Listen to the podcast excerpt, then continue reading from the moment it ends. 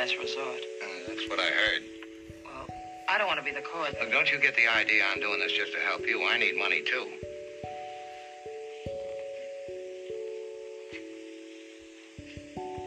Won't Frenchie help you out without you having to do that? I don't want his help. Don't do it, will you, Steve? Look, didn't you ask Don't me do over it. Why don't you take this bottle and go to bed?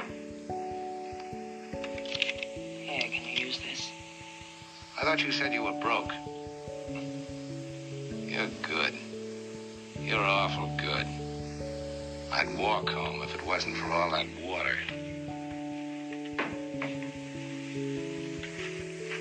Who was the girl, Steve? Who was what girl? The one who left you with such a high opinion of women. She must have been quite a gal. You think I lied to you about this, don't you? Well, it just happens there's 30 odd dollars here. Not enough for boat fare or any other kind of fare. Just enough to be able to say no if I feel like it. And you can have it if you want it. I'm sorry, Slim. But I still say you're awful good, and I wouldn't. Oh, I forgot. You wouldn't take anything from anybody, would you? That's right. You know, Steve, you're not very hard to figure. Only at times. Sometimes I know exactly what you're going to say. Most of the time. The other times. The other times you're just a stinker.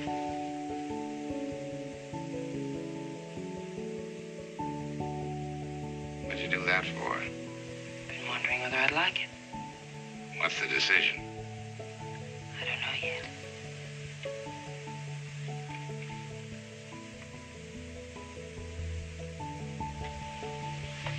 It's even better when you help. Uh, sure you won't change your mind about this. Uh-huh. This belongs to me and so do my lips. I don't see any difference. Oh, I do. Okay. You know you don't have to act with me, Steve. You don't have to say anything and you don't have to do anything. Not a thing. Oh, maybe just whistle. You know how to whistle, don't you, Steve? You just put your lips together and blow. Good evening, and welcome to the Dr. Zeus Film Podcast. So, today, seven years ago, Betty Bacall, Lauren Bacall, after this is how I like to think of it. After 89 years, she was shy of turning 90 that year. She died on August 12th, 2014, at the age of 89, and was, in, in my opinion, reunited with Bogart. That same week, Robin Williams died. So it was, and then Joan Rivers later. So it was a tough, it was a tough time in the entertainment field. But Lauren Bacall had lived a very long and illustrious life. She made that stage day, that that film debut at the age of 19 into Have and to Have Not. Those lines delivered between her and Humphrey Bogart. And many people, I think, always were nervous to bring up Bogart because they, you know, she had films herself that she wanted to talk about, and that they often said, "Oh well, she's in the act great actor's shadow," but she was fine with that. And this is her talking about Bogart and why why she loved him so much. Key Largo is right up there. I mean, for me, obviously, To Have and Have Not will always be the most special because that was the one that gave me bogey and gave me a life. So, I mean, and a career at the age of 19. I mean, it's not bad, is it? No. No. And The Big Thief was a marvelous movie because of the text. William Faulkner lying there on a sofa in Howard Hawks' office. I mean, no, I mean, unbelievable. Meeting all of these people was so extraordinary. And then Key Largo, of course, working with John Huston was one of the highlights of my entire life. And Dark Passage, I would put definitely forth. It was a little bit of a soap opera, a little sentimental, but uh, some of it was quite good. Did, unusual subjective camera thing. And we were in San. Francisco for a month, which wasn't bad. You know, oh, I love San Francisco. So you know when when you have a good location, you uh, the atmosphere changes and makes you feel better. And that's Lauren Bacall talking about. I think she was talking to Eddie Muller of. uh, he wasn't yet on Turner Classic Movies yet. That whistle that Lauren Bacall basically. I mean, come on, that's her career. She once said of the romance with Bogart, nobody lived it more than they. I mean, to to know what they had done, as, not just as a screen couple, but as a couple. For me, the big sleep is is the moment. The big sleep is that moment of this is where we're gonna go. This is what's happening.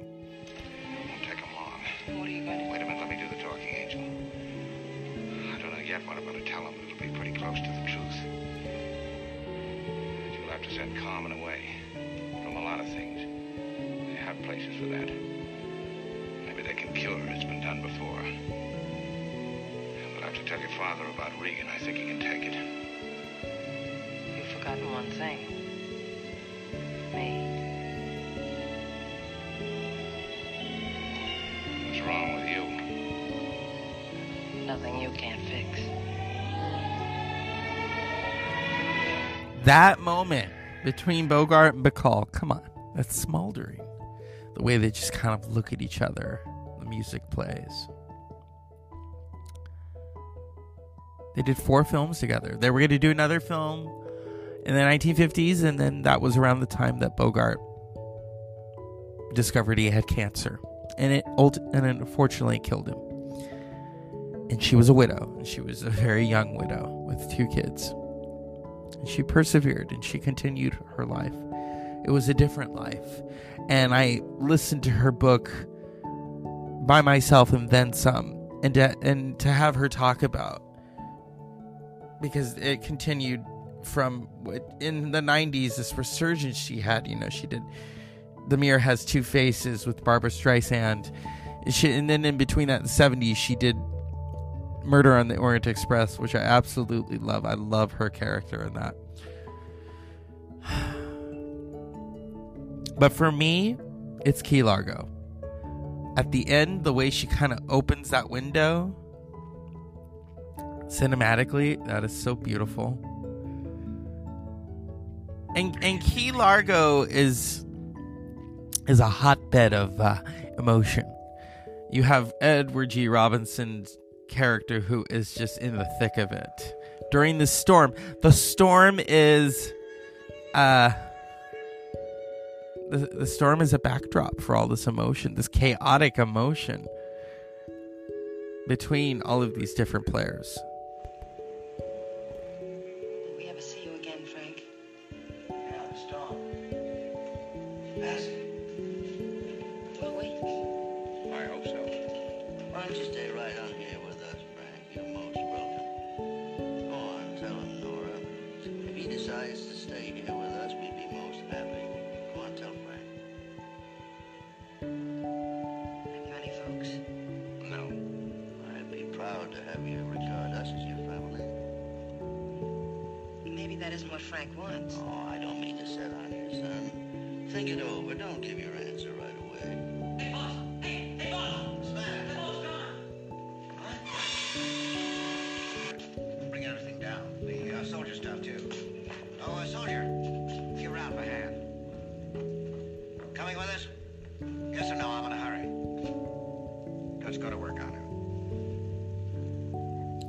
so in this film, this film, first of all, Claire Trevor, who plays the gun moll and sings, went on to win an Oscar for this. This was Bogart and Bacall's last film together.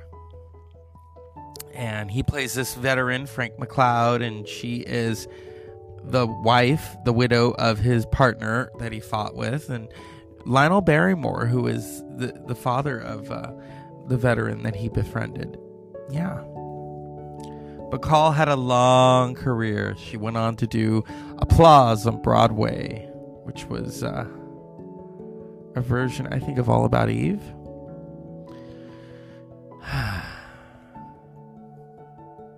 What's strange is it wasn't until 1996 that she received an Academy Award nomination. She'd never been nominated in that long and illustrious career.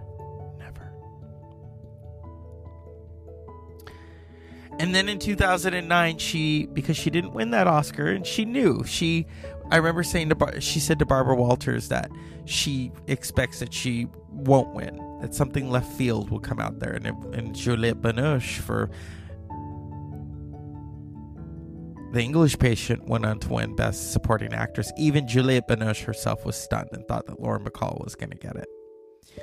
So in 2009, the Academy tried to right a wrong and gave Lauren Bacall an honorary Oscar. And she said, Man at last.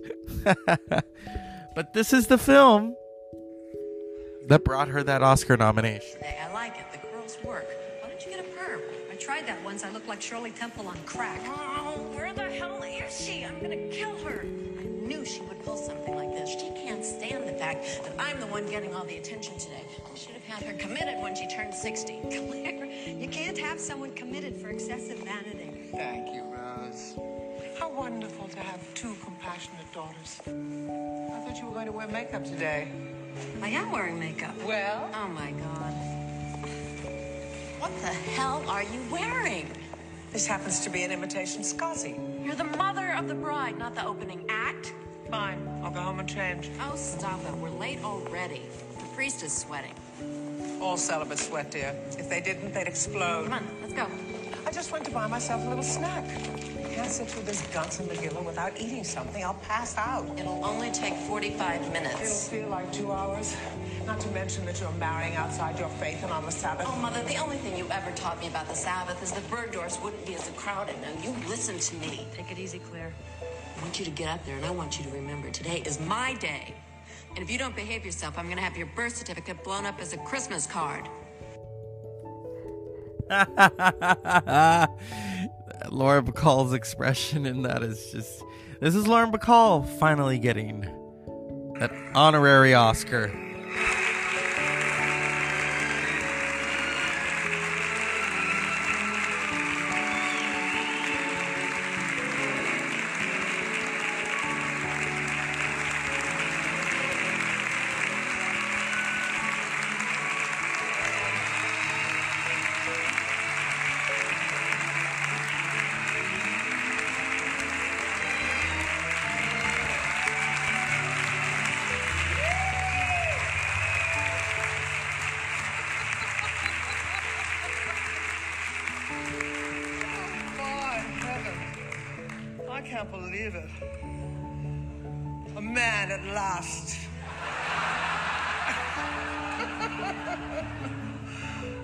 This is quite an event, I must say. This was something I never expected. I was in total shock when I got the call, and the shock has not quite worn off, I have to say. I've been very lucky in my life probably luckier than I deserve, but to, at the age of 19, have been chosen by Howard Hawks to work in a film with a man named Humphrey Bogart. Didn't thrill me too much when I heard it. I thought, Bogart, God, these damn those guys can't, uh, you know, I thought that was not for me. He had said maybe Cary Grant. I said, well, now you're talking. But it ended up being Bogart. That was my great luck because he was not only a wonderful actor, but he was an extraordinary man. He gave me a life, and he changed my life. And he told me about all the ins and outs and ups and downs, of which there were many, and uh, not so many downs with him. And from then on, I must say, for as many years as I cannot believe 60 years, but it has been that long. it's amazing, isn't it? Considering how young I am. Anyway, miracles will never cease. Uh, the fact is that um, I've had the great good fortune of not only being shown the way by Bogey and and having two wonderful children who are right here, Steve and Leslie, right here with me. And, um, but also being able to work with some of the best leading men in this business and have forged the greatest friendships Greg Peck, and who I miss very much and love very dearly. And his wife got in the way, but what are you going to do? Um, anyway, very anyway, I really was lucky. I really did work with, with Kirk. And he said, Never fear. He said to me backstage, Never fear, Kirk is here. Confidence is a great thing, isn't it? But um, Kirk and, and Duke Wayne, surprisingly, had a marvelous relationship with him for two movies. And uh, Greg, and the, it's quite amazing the people that I've worked, worked with. I worked with Hank Fonda, and unfortunately, not really Jimmy Stewart, but some of the all time, all time greats. And was directed by not only Howard Hawks, who was a marvelous director, a great movie director, but um, John Huston, of course, who was the great director, and uh, who, sh- who showed me the way and tripped me a few times en route. But um, he was a, he was a, he was a jokester, and because and he loved to laugh, and he had an incredible laugh, so well, I could hardly blame him. But anyway, not to tell you the entire story of my life. Uh, I just must say that I'm, I have to thank the Academy, and I'm, I'm very grateful that they think I'm deserving of this honor. And as I repeat, I certainly did not expect to receive it, but I do welcome it. And the thought when I get home that I'm going to have a two legged man in my room is so exciting I can hardly stand it.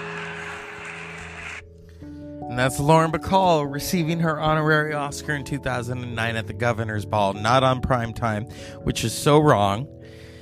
She later said she wanted to thank in an article her son Sam Robards, who she forgot to thank. So yeah, that's Lauren Bacall. Betty Bacall, if you were her friend. And she had many, you know, everyone from Katharine Hepburn to James Garner to Gregory Peck to Barbara Streisand, to Veronique Peck, Anjelica Huston, You know, it was Lauren Bacall who said to John, because he had received the telegram that his baby had been born, Lauren Bacall said, "Oh, for for goodness sake, John, what is it?" And he opened it and said, "It's a girl." or well, I have to get into the John Huston voice. It's a girl, and her name is Angelica. And so while they were filming The African Queen, Anjelica Huston was born. So, and it was Lauren Bacall who cooked for everyone on the set. And I was listening to Anjelica Huston's book, and she talked about there's this moment, you know, her father is dying, and they're all surrounded at the table talking to him. And he said something about female actors, and then Bacall, who didn't hold back, said, Oh, but John, wasn't I one of your friends? And he says, Oh, honey, you didn't count. You were married to Bogart. So very kind of sexist right there, but they they have said that John Huston kind of was the Hemingway of film. Yes. But as for Lauren Bacall, first of all, nobody talked like that. She had that voice, she had the look. There was that infamous picture of her sitting on the piano and Harry Truman is playing. Later, I guess uh, Margaret Truman said that her mother was not amused by that picture, but it was it was a it was a harmless picture. Come on. I remember the Fancy Feast commercials because Lauren Bacall, she had that distinct voice. She would always do those, or she would do the Carnival Cruise. I think she did the Carnival Cruise once, but nothing beats Lauren Bacall talking to Humphrey Bogart the way that she did and telling him to whistle and um, those great moments in the big sleep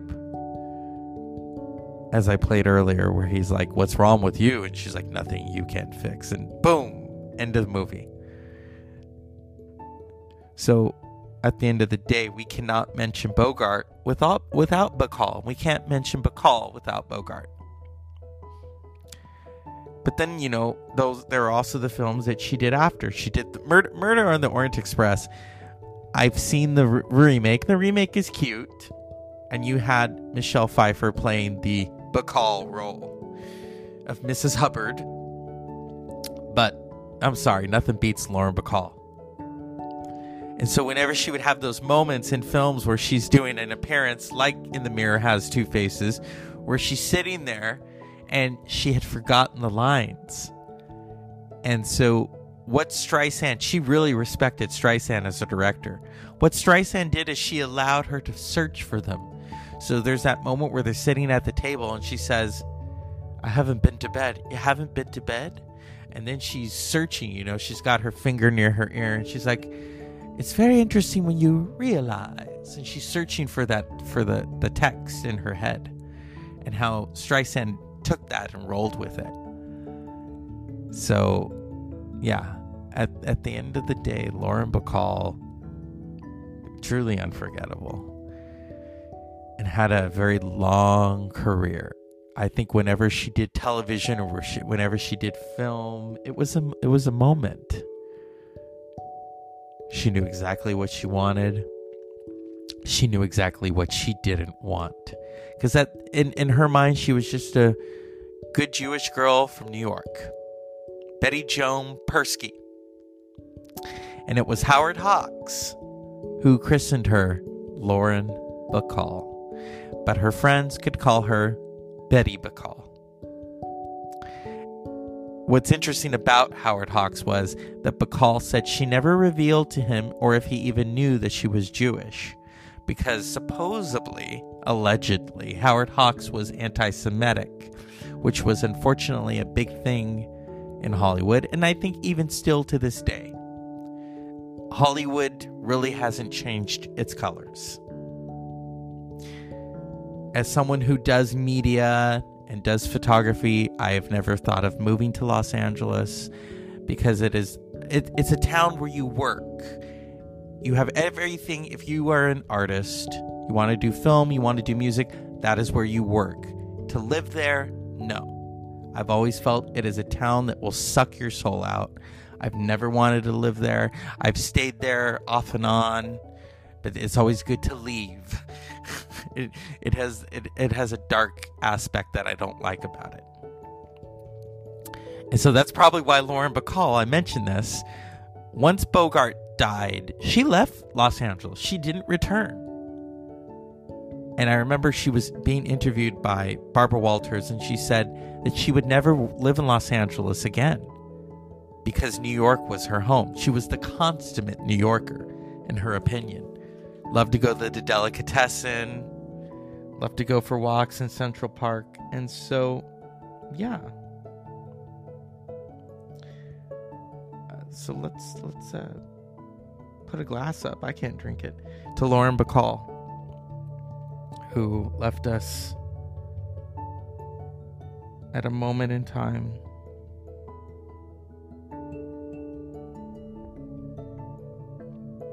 Thank you, Betty Bacall. As always, unpleasant dreams, and you know how to whistle.